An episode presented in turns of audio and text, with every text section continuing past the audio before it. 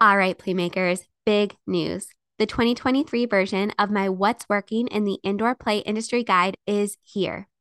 To learn about exactly what is working best right now for real life, currently operating indoor playground owners, head to the show notes to download my fully updated free guide. That's right, even if you've downloaded one of my What's Working guides in the past, you will not want to miss this new version made specifically with what's trending and fresh for 2023 in mind. Head to the show notes for the direct link or go to michelecaruana.com slash what's working to get the guide in your inbox right now.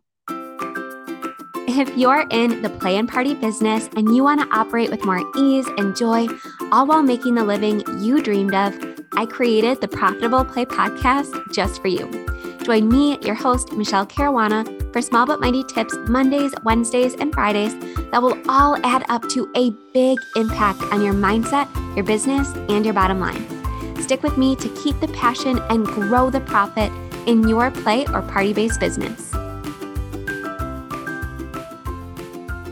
Hey there, Playmakers. I hope you're having an amazing day. It's me, your host, Michele Caruana. And one of the things I talk about quite a bit on this podcast is how we can differentiate our place based businesses and really find a niche that we feel called to serve. And because more and more play spaces keep popping up as consumer preferences move away from the giant discovery zone type places of the 80s and 90s and move towards smaller, more intimate boutique style spaces, it's more important than ever to really make sure your space stands out. Not just to stand out against competition, but to make sure you're attracting customers whose values and styles align with your own. And while there are many ways to do this, which again we have discussed before, one way I've seen businesses have success is choosing a play philosophy or system to follow when designing their space. And one of those philosophies is exactly what we're going to dive into today. So, in today's episode, I am so excited to welcome guest expert Jenny, the founder of the Alchemy Kids. So, for some context, Jennifer, or Jenny, holds a master's in Waldorf education alongside Waldorf teacher certification.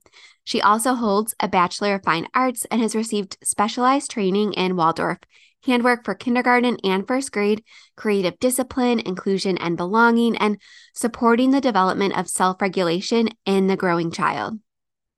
Jennifer also has over 20 years of experience working with early childhood age children in various learning environments, leading a traditional Waldorf classroom, teaching English as a second language online, and Waldorf homeschooling and private childcare. So she is the perfect person to speak to on this topic.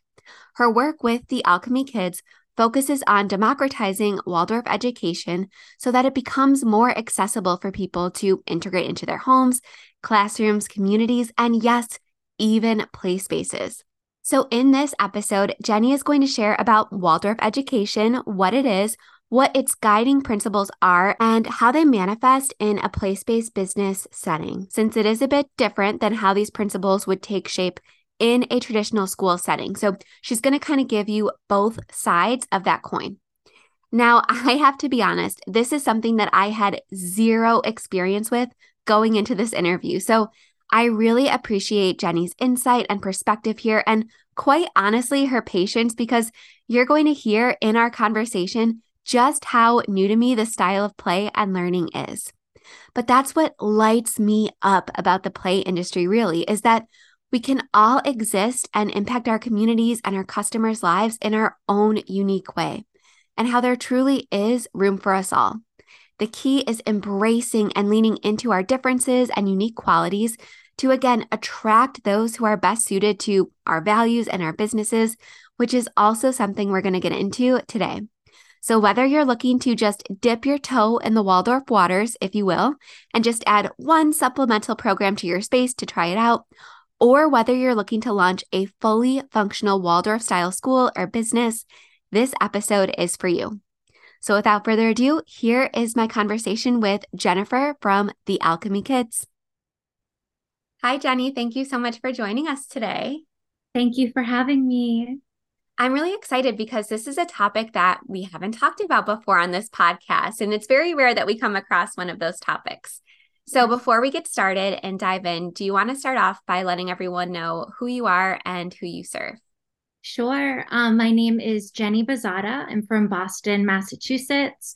I am a trained Waldorf teacher, but my work has shifted from the classroom to creating online curriculum and resources for families at home who want to integrate Waldorf principles or bring it into their local communities. Awesome. So before we, you know, dive into that and how you help people, can you explain a little bit about the Waldorf principles and what that concept even means? Because I know as a parent, I've heard it a million times, but I couldn't tell you, you know, if you stuck a microphone in front of my face, I couldn't tell you what it actually meant. So, can you go over that a little bit? Yeah, absolutely. And I think um, a cute way to illustrate like how I came upon learning about Waldorf as a new parent, um, that story might be helpful.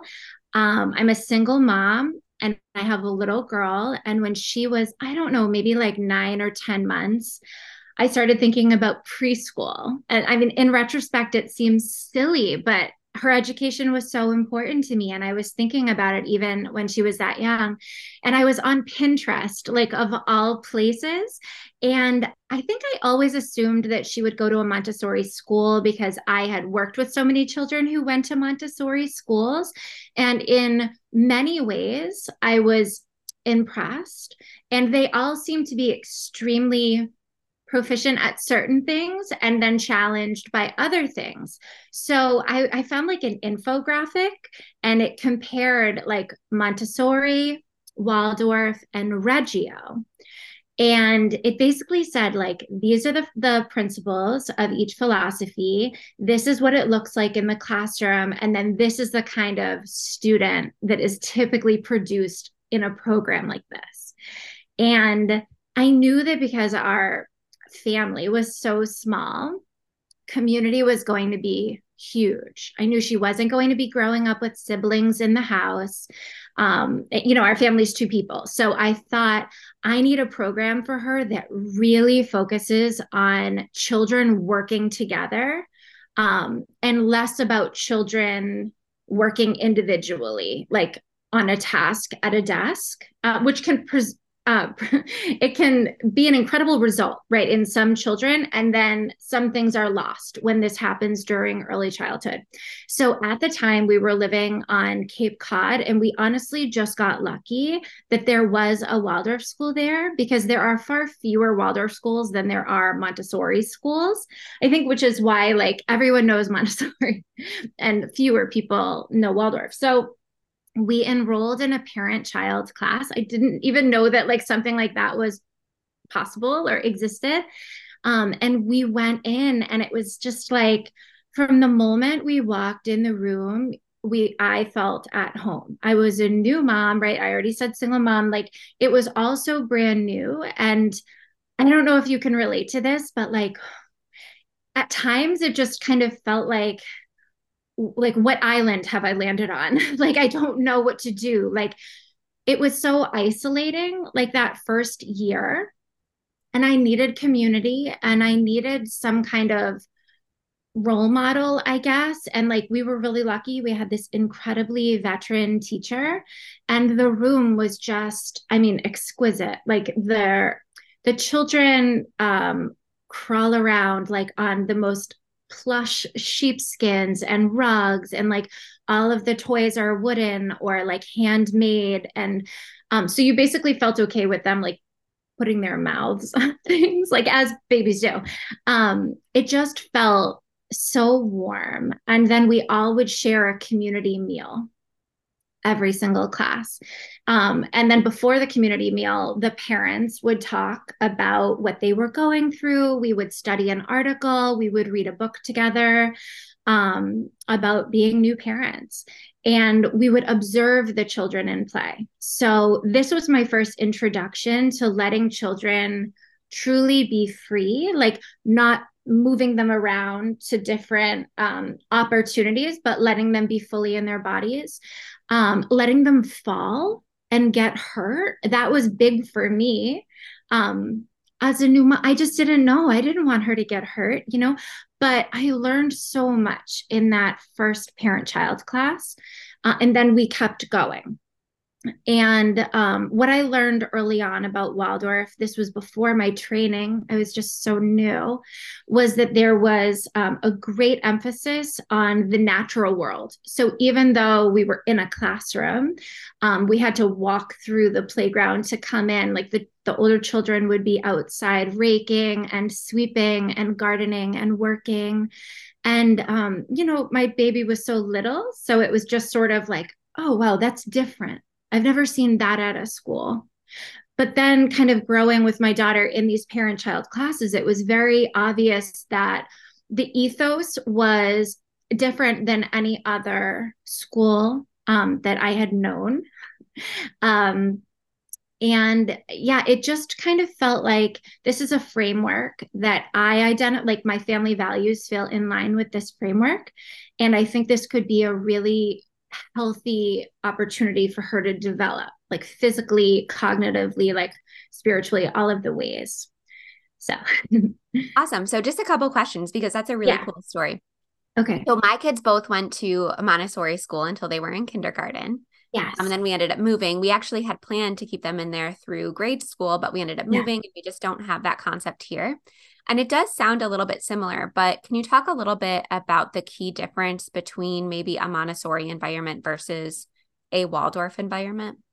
Yeah, and I actually feel like I can talk about this because my so we have an indoor play space like 3 minutes away and it's Montessori and they opened a preschool during COVID so my daughter was home for two years during covid and i say that like i homeschooled i mean i did on a certain level by that point i was like fully trained um i also i'm not a big proponent of like formal academics young but she went to the montessori two days a week she, I, I didn't let her do the academic part of it. I went so she could be with children because during COVID, it was, you know, how it was for our kids. Um, so I got to see a lot of what they were doing. And um, I think uh, I can't speak to the Montessori philosophy really eloquently. I don't I don't I feel that I would be ignorant to do that. So what I've just seen and what I saw my daughter in um the way that it's different is there's definitely like benchmarks that the kids are moving towards in Montessori um and i the thing i love about montessori is that it's very hands on like i i think they do this so well and some of their manipulatives are so amazing. Um so i see that like the little ones 3 years old like they're already starting to work with numbers and letters and things like that. So we don't do that in waldorf until um, first grade. So like if I just took you through quickly, like what um, a kindergarten day looks like in Waldorf school, sure. um, it's all about rhythm. So that's like one of the main tenets of Waldorf education. So the we follow a daily rhythm, weekly, monthly, yearly, and then seasonally we follow the seasons. Um, sort of in celebration, like we make a seasonal nature table for every season which I don't think is very different. I think you could do that in Montessori and, and you do. Um, but what we do with the children is they are in free play for most of the day with uh, open-ended toys. And the the times that they're not in free play, it would look like a short circle time where we come together and we sing and we move our bodies. Um, and a, a big thing in Waldorf is that the children need to meet each other, like visually. So they need to be looking at each other and connected at least once right in the day but we do it more than that because at meals we all do a shared meal together around a table um, where we face each other and we bless the meal. It's not religious. Um, i mean maybe some people do do it that way but tr- traditionally it is not. I lead the children in a song about a fire fairy. So we light a match and it's this real like this moment of reverence. The children are gazing at the flame. We're blessing the meal and then we all eat together. Um, and it's a really nice contrast to how free they are all day.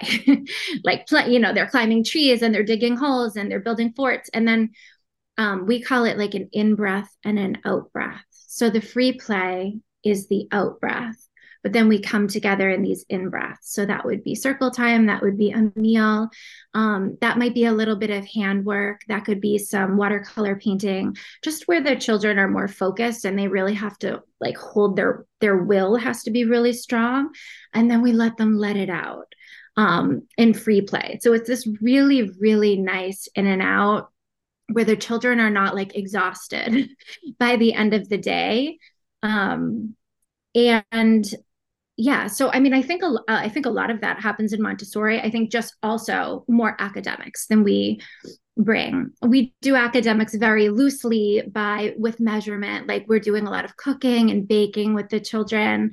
Um you know we're stacking blocks to create forts and occasionally numbers will be mentioned but like it's it's very like organic and just kind of ha- it's child led so we don't have a set curriculum really we let the children be the curriculum um, i think which is similar to reggio um, and then that's really nice because it's flexible.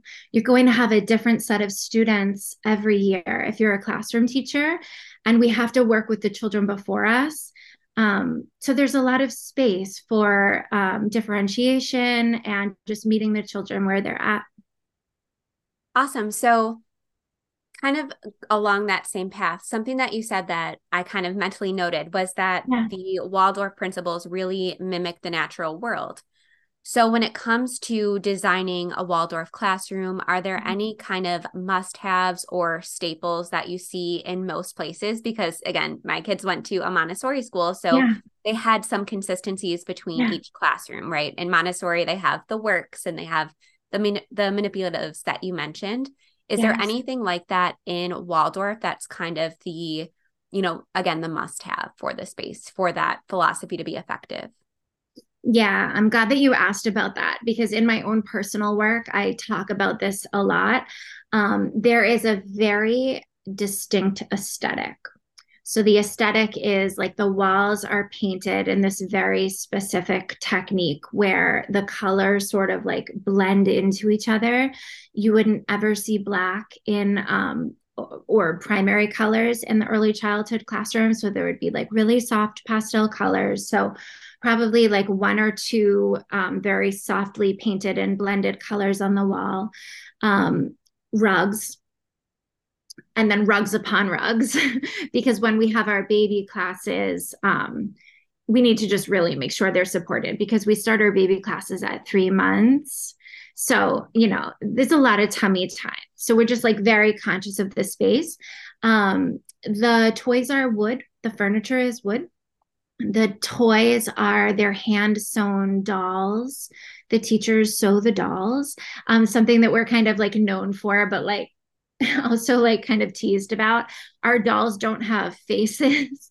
So like it, they're just blank. And the philosophy behind that is like barbie's always happy. So like it's hard to put Barbie in like a sad scenario when you're acting.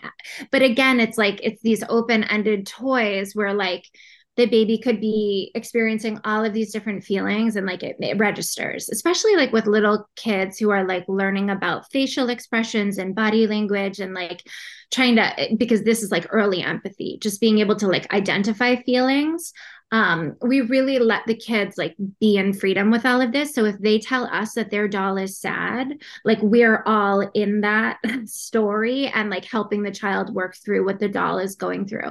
So it's really like a it's a play object. I think I would call these things less toys. They're open-ended play objects. Um, the other incredible thing um, is that like because we don't require a ton of stuff, I think it's easier to duplicate.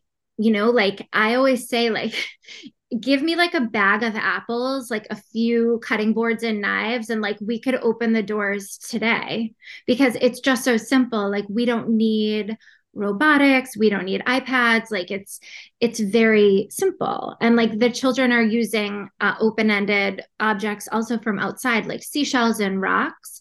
Like the rock can be a telephone like you know the rock depending on the shape of the rock like they could be pancakes. It's it's incredible to see the children work with these open-ended objects because like so we have these really big wooden blocks. And one day they create a pirate ship and the children are fully immersed right in this this water world. And then the next day it's like a lemonade stand. And the children are having like a brand new experience with these objects that are just blocks you know but the children are projecting their own imaginations. And we do a lot of like play therapy without calling it play therapy and the open ended toys are so incredible for this because we're just really helping them live into like the feelings and the experiences. And like, I look at the toys we grew up with, or I, I think we're like roughly the same age, like the Fisher Price toys, like they were clear, it was clearly a phone. like, you know, there there are not many other ways to interpret because it was so detailed with like the stickers. I think our children are having like just so much more of a free experience where they can work with their emotions through their play in a way that's just so healthy for their development.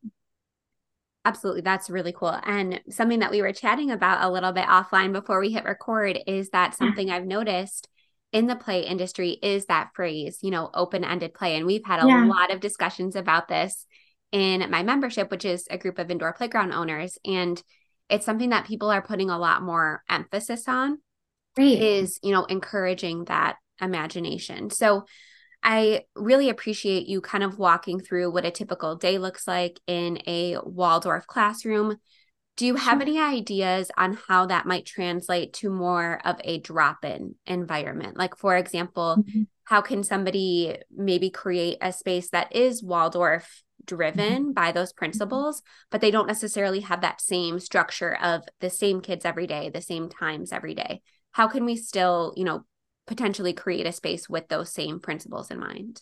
Absolutely. And I've thought about this a lot because I've honestly thought about like opening one of these. Um, we don't have any Waldorf in Boston. So like I drive four hours a day for my daughter to go to her Waldorf school. Like so that there is a need. Um, so I so this is like really exciting actually for me to think about because my work is around access. And I think like most people can't or will not pay $25,000 for kindergarten when kindergarten is free, like in their town but they would really still love like this really specialized experience for their child. And that could be an after school program that could be a drop-in program for homeschoolers that could be um, birthday parties and events. And also we do a lot of like seasonal festival celebrations so world festivals seasonal festivals um, things like that. We do these like very incredible lantern walks where the children all make their own lantern and then walk through the woods like in complete silence with lit lanterns. And it's this really, really like profound experience for them. There's no reason why, you know, we couldn't have community events at a drop in center so so we have the the one-off events. Then i was thinking because the parent child classes are so wildly successful in the schools and because they're really a feeder program to nursery and they're not they're not cheap. If we're being honest they're like $500 per session and that session is only a few weeks long. Um, i think that that is a really uh, smart model to begin with because new parents are like I just don't want to be in the house all day. I want to learn about this new journey that I just started on. Um, so I love the idea of parent child classes. But then when you bring new moms into the fold, you have the opportunity for like lactation to come in and like all of these other um, mom focused groups to meet. So you can also obviously be renting out space and off hours for um, like minded organizations. Um, so I have created a, a kindergarten handwork course. And this is so like when you're at home and you're like, you know, loosely homeschooling, you're baking bread, you're making soup, you're like outside a lot, but you want to bring in like a little bit more form. Or maybe you realize when your child is coloring that like they're struggling with the grip, right? The crayon grip, or like you have some questions about like their ability to cross the midline and their bilateral dexterity.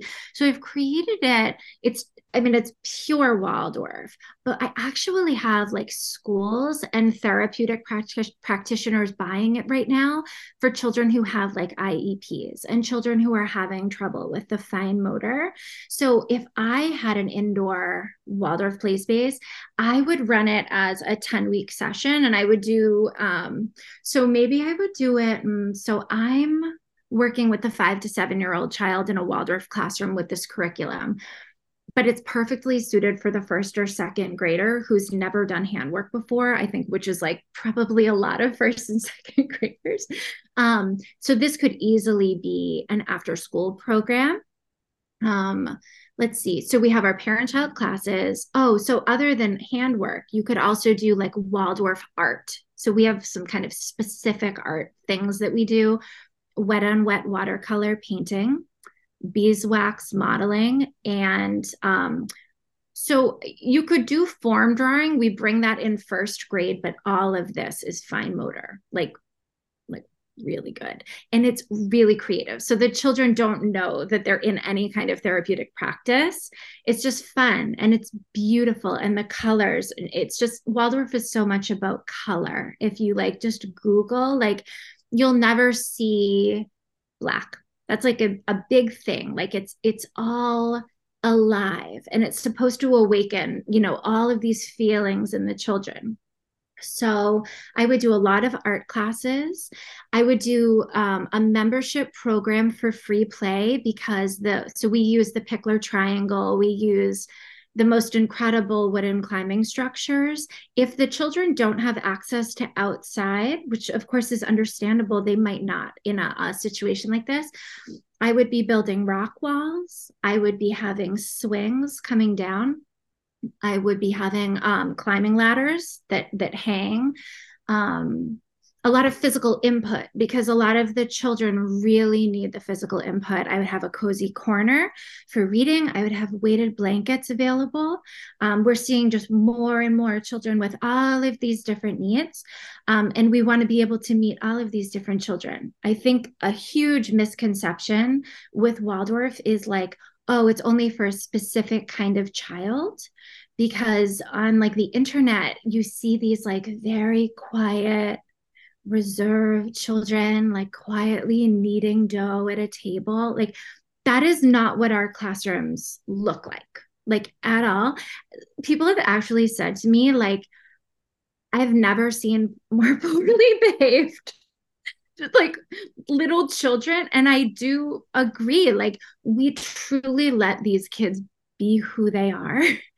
And they're developing. I mean like we don't distract them with a toy when something is happening. We sit down with them and we hold space and we allow them to explore it. And yeah there's hitting sometimes and there's kicking and throwing and like they're children.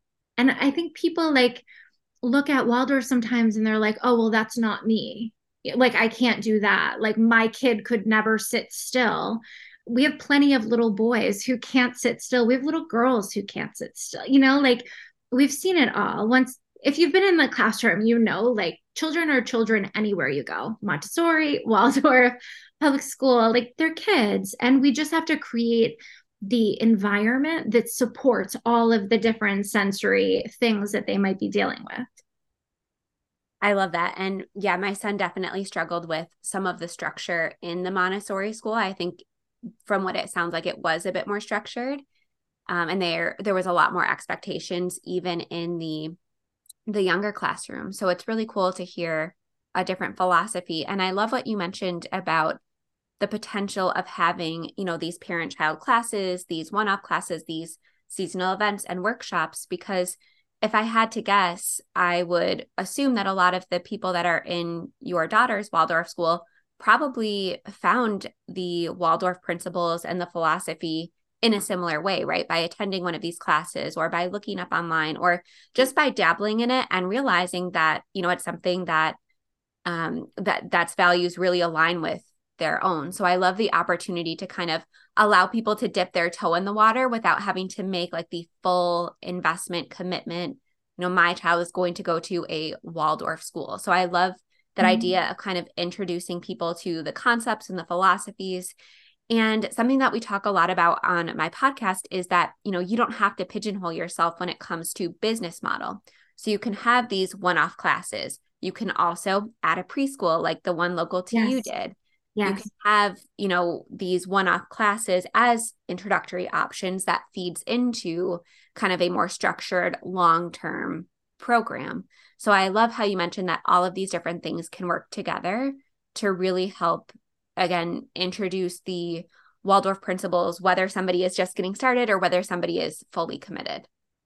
And thank you so much. Like I agree with everything that you just said and i wish that i had like invented these parent child classes i don't think anybody did it with like great strategy i think that they started because there was a need because there were community members with new babies that needed support um, but they truly are a feeder to the program, to the early childhood program. And the way that I would, you know, like if ideally I could create this program today, it would be um, we start with the drop in, with the membership, with, um, I, I guess, yeah, that they could probably.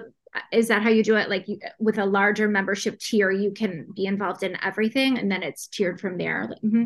So I would definitely do that, but I would have the kids age out of um, parent child with a, a, classroom to go right into. I think that's the best way. And i i saw so the people who did it over here in the backyard like they have to go through like the eec so they're they have to be licensed through massachusetts which is a little different when you are a private school that has the grades. It's it's a different if you have like what grades one through whatever it's different for early childhood. But i think that financial model is incredible because you can like totally hold a family through the first seven years. So that's that's a great customer right? For yeah if they don't have to leave for seven years like that's i think the way to go. Yeah absolutely. So is somebody able to kind of you know transition from a more traditional environment to a waldorf environment maybe when their child is like three four five or is it something that you really try to encourage from you know essentially the three month old that you mentioned is when you start your classes? Is it possible i guess is what i'm asking for somebody to choose waldorf in the middle of their child's education? Well of course because we have children who transfer into the grades you know in fifth grade or we just had two new second graders in our class this year. Um yeah we don't i would never say it's I would never say it's too late with most things, but especially with children. Children are so plastic, right? They're so flexible. And to, to go into a potentially more nurturing environment is probably easier than going into like a rigorous academic experience um, we truly meet the children where they're at. And I know, I mean, my daughter's older, she's in second grade, but I even see like her teacher's incredible and the differentiation that is happening within that classroom to meet children at different levels of reading and math. It is incredible. And it's, I think the benefit of having a smaller school, a smaller ratio, um, it's easier in that way, I think. Um, now, are we going to say like the child who went through early childhood in Waldorf, did they have an easier time in the grades? So maybe, maybe, although like their nervous systems are more developed by the time they're in the grades, right? So there's like, I there are, have been very few children who I've met in the world who have said like they could never go to a Waldorf school. Very few. Um, it's more, the parents that I would meet the parents and say this might not be the right place. Um, because maybe they are looking for really aggressive math early on or something like that. You know, it isn't going to be for everyone. But when we're talking about early childhood, um, I think that things like the more research that gets published, I think, on the benefits of children not being on screens, on being together, especially after COVID, because they missed so much with the masks. And we're seeing so much of that in some of the children. It's very clear a lot of children didn't have the early childhood that they deserved. So I actually think that now is the best time especially after COVID, that there ever has been for Waldorf to really scale. I think the barrier is more people need to talk about it in a really down to earth way in the way that we are because when you see it on the internet it just doesn't feel accessible absolutely and kind of a logistics question that kind of goes yeah. along with that if somebody was interested you know maybe they're in the planning phase of opening a space and they're interested in exploring the waldorf philosophy yeah. are there any you know accreditations they have to go through to call themselves a waldorf space or a waldorf inspired space? Or is there any mm-hmm. sort of like process that they would have to go through to get again certified or something like that? That's a really great question. So we are um, accredited through organizations that that give us teaching certificates Okay. I honestly have never heard of a Waldorf inspired play space, but my instinct and experience based on the Montessori one in the backyard is they're going through the state for licensing. Are they calling themselves Montessori inspired? That's a good question. I think that I know, like in the schools, we will lose accreditation if we don't have a certain amount of Waldorf teachers teaching in the school at one time. Um, so I I know that you couldn't get accredited as a play space without trained Waldorf teachers. I think there's more flexibility to call yourself Waldorf inspired. But my recommendation would always be to bring teachers into the fold. Um, because if not, you're working more with an aesthetic and less with a philosophy and i think that that can get watered down really quickly and then can just turn into a more general space that just has the toys um exactly so yeah. if somebody is looking to kind of dive in and learn more about this you know is there a specific place where you might direct them to to learn more about the waldorf principles you can direct them to me. I mean, like I, I will honestly. That's what I was kind of getting to. yeah, I talk to people all day long. Um, it's really what I'm most passionate about because I really want access to happen, and I want this thing to scale and become more normalized in the way that Montessori is kind of in the mainstream.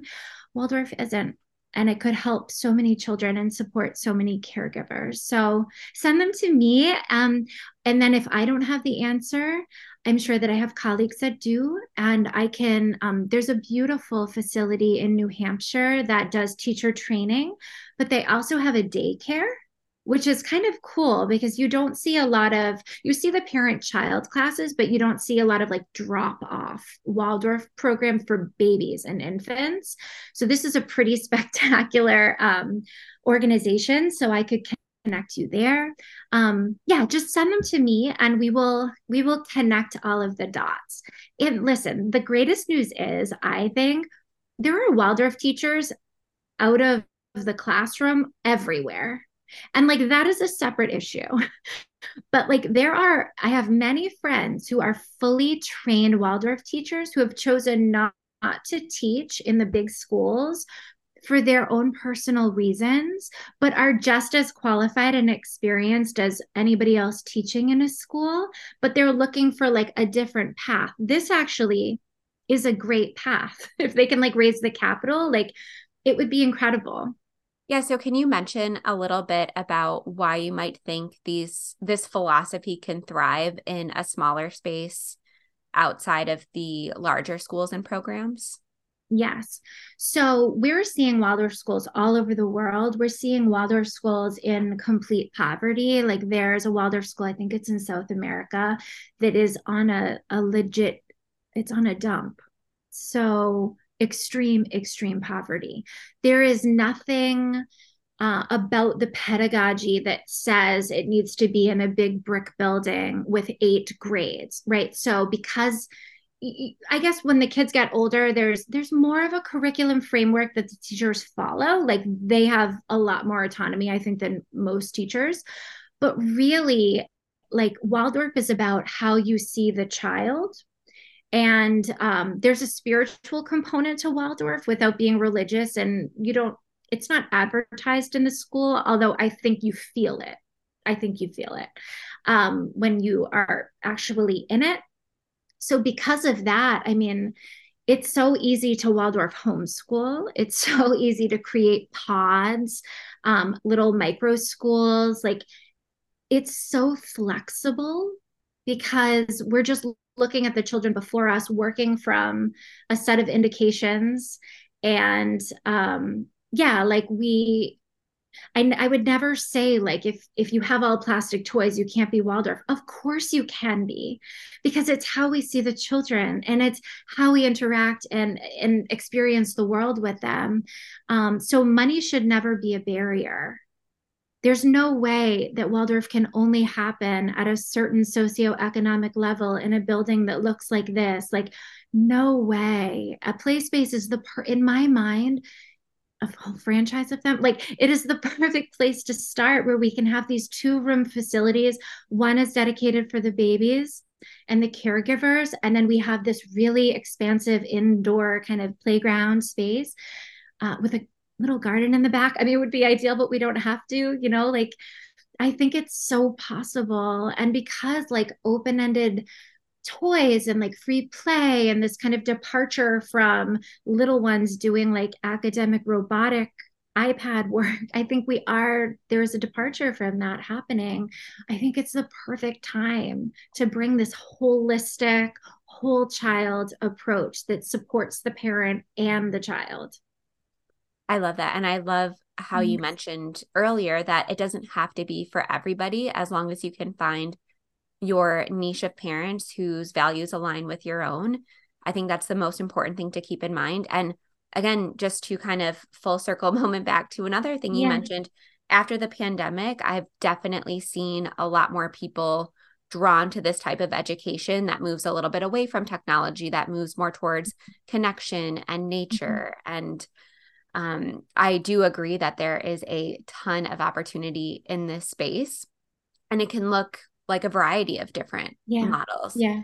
So thank you so much for sharing all yeah, of those different of opportunities and ideas. So if somebody is, you know, interested in learning more or if somebody is interested in pursuing a Waldorf inspired space, I am going to link to of course your website and your social media um, information, but do you have one piece of advice that you would like to leave people with that are listening?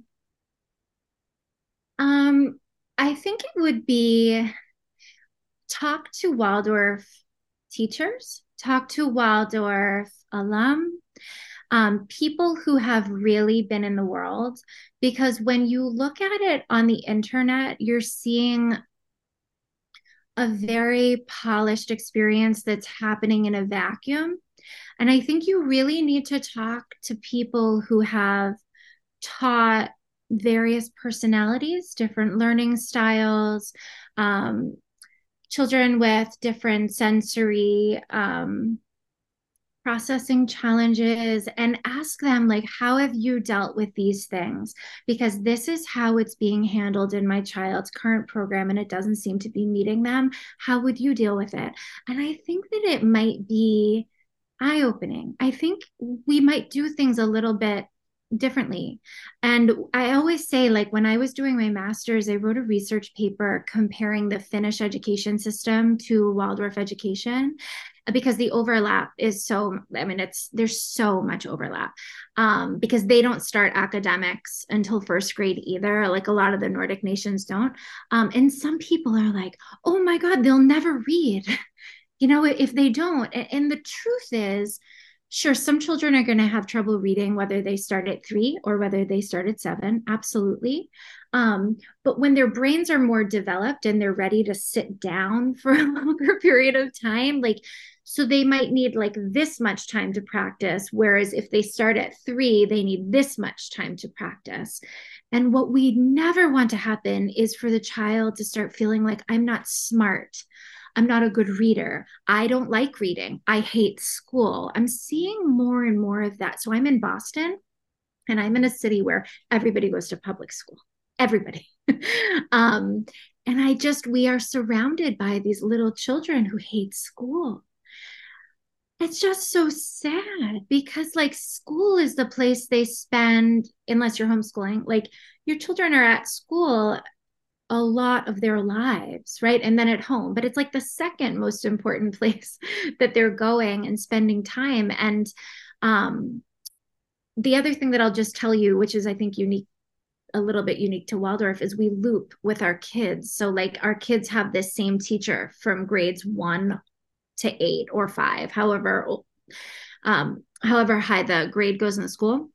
Like in a perfect situation, assuming nothing happens with the teacher, but they really get to know the child and their learning um, and their temperament. And I just even see from like last year, the seeds that were planted last year, like how they are blossoming in, in my daughter's classroom. Um, and that's a very different experience, right? When you're in more of a mainstream school because you have different kids, maybe some different kids, definitely a different teacher every year. Um, so yeah, that was that was a long way to get to this I think you should talk to a Waldorf teacher who's been through like a very very legitimate program. I think that that is key. I think there are some smaller programs that are shorter. Um, I would go talk to the teachers who have been through like the really really long programs, um, who have been in many classrooms, who have taught. Um, even better, I think, if you're a parent, I know that's not always possible, but I think you get a little bit different of perspective when you are also a mom, like especially talking to maybe a mom or a dad. Yeah, absolutely. Um, yeah. I think it's so important to get all those different perspectives. So that's great yeah. advice. Yeah. so, um, if we want to connect with you, where is the easiest way to connect with you personally? So I always just send people to Instagram. Um, it's at Alchemy Kids. Just send me a DM. Like I'll probably respond within two minutes. Like I'm okay. here and I'm available. And this is what I do now. So like I, I work with parents and I talk to parents basically all day. And I would love to talk to people interested in indoor play spaces or even starting like if you have to start smaller right? If there isn't the capital to build something um, you can do in-home parent child classes and you can keep it super cheap. We usually like bake bread or like we do something like together. Or maybe we'll do like a little bit of handwork. Ideally we would have that led by a trained waldorf teacher. But like if you want to get something going with a couple caregivers in your community I could even create like a framework of how you could hold it, maybe a book that you could study together. I mean, honestly, just because I love this stuff so much, like I could even like Zoom like with like a small group that wants to learn more about it because really like this is what I want. Just want it out there.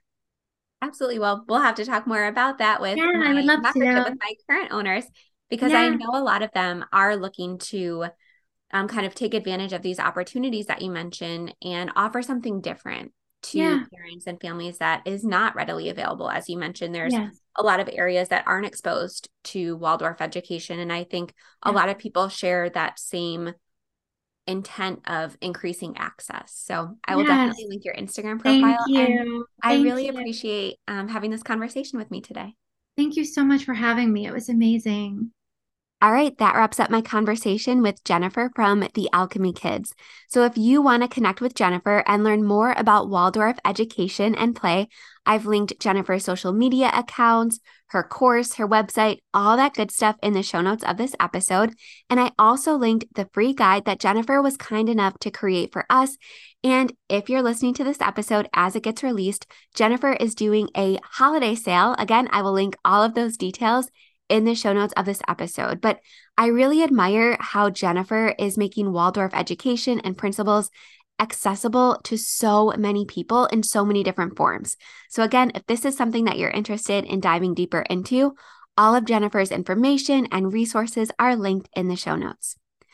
All right, if you have an episode topic or a question that you would like to suggest, please feel free to message me on Instagram or send me an email. I love hearing from you guys and I love creating content that you want to listen to. And as always, if you found this episode helpful, the best way that you can show support for me or for the show is to leave a rating and review wherever you are listening. All right, Playmakers, have an amazing week. I will see you right back here on Monday.